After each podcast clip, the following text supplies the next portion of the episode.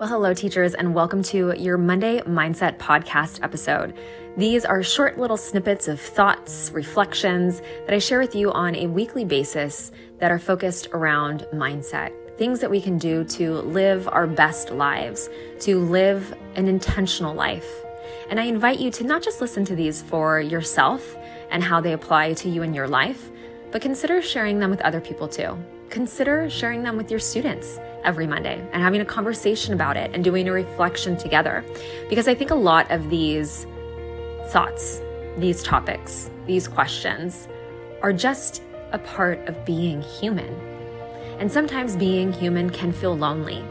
And to know that other people are struggling through some of the same challenges that you are and are benefiting from having these types of conversations is hugely powerful in allowing us to get to be the best version of ourselves, to take who we are and who we be and who we show up in the world as to that next level. So I really hope that you enjoy these Monday mindsets. And if you do, let us know over on our Instagram at EB Academics. Thanks so much for listening, and let's dive into our Monday mindset. Hello, you guys. Happy Monday, and welcome to another Monday mindset. Hope that you are enjoying them this 2024. And hopefully, you're listening to the other episodes on the podcast as well and you find them to be serving you. I'm really looking forward to the topics that we get to talk about together in February. And this one is, I think, just um, a really beautiful example and a different way of looking at lack or voids in our lives, or when we lose something, or when we're having a hard time of letting go of something. And I think it's this interesting concept that no one really talks that much about uh, because it's hard. And when we think about like creating newness or calling in newness into our lives, I think one of the things that forgets to be addressed is that in order for new to come in, a lot of the times we've got to let go of other things. And let me give you an example of, of this in practice. So, in order for me in this last year in 2023 to really adopt a new way of being. You know, I went into 2023 with the the attitude of what am I capable of? What does it mean to be a high performer? In order to be a high performer and how I defined a high performer, I was going to get to let go of and release and remove old parts of who I was, old beliefs that I might have had, um, even maybe some old friendships that weren't necessarily going to serve the who I wanted to be in my life. And it can be a hard transition to go through because letting go of something can be very challenging. It can be emotional. It can kind of fill us with sadness sometimes. But I think that if we look at it from a perspective of, like, for a, a very simple example of clothing or material items, right? When we are going to buy, let's say, a new couch, for example, we can't bring a new couch into our house and put it on top of the old couch, right? We got to let the old couch go. We got to take it out of the house. We have to create space. We have to create this vacuum in that place in order to call something new in. And while a couch and a material thing is a very trivial example, this really does apply to our lives. It applies to who we are. It applies to friendships. It applies to relationships. It applies to beliefs that we might have that aren't serving us anymore.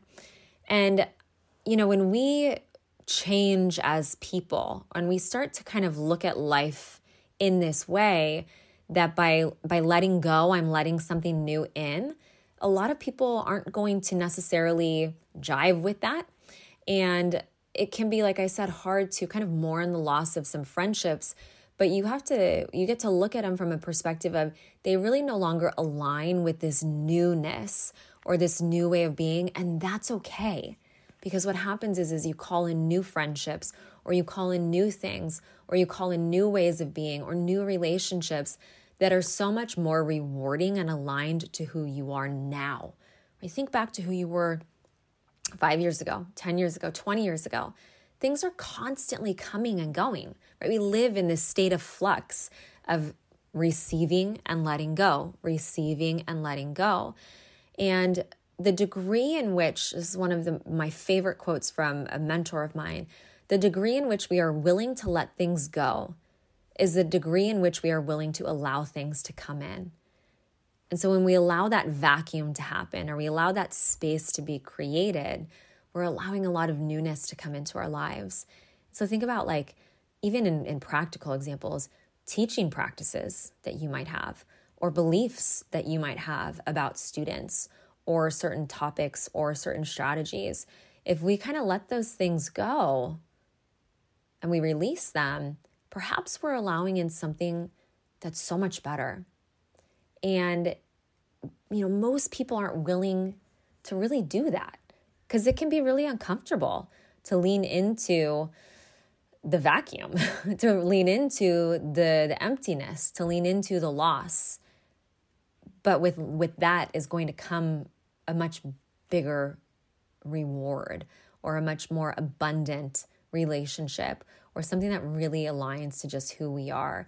And the way in which to move into the things that we really want in this life is to be okay with the process of letting things go.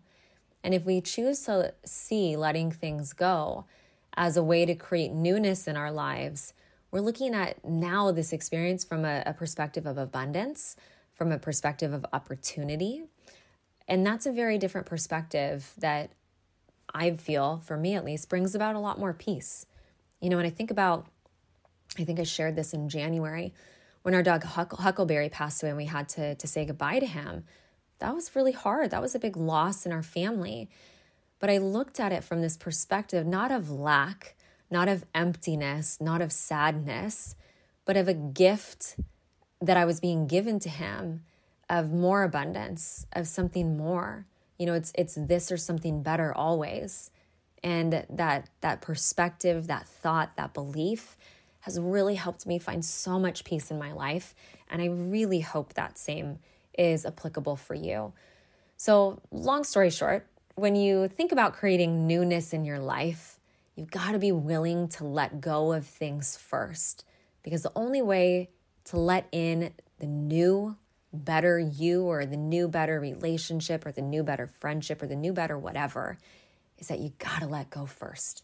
You got to let go of that old thing in order to create the newness in your life.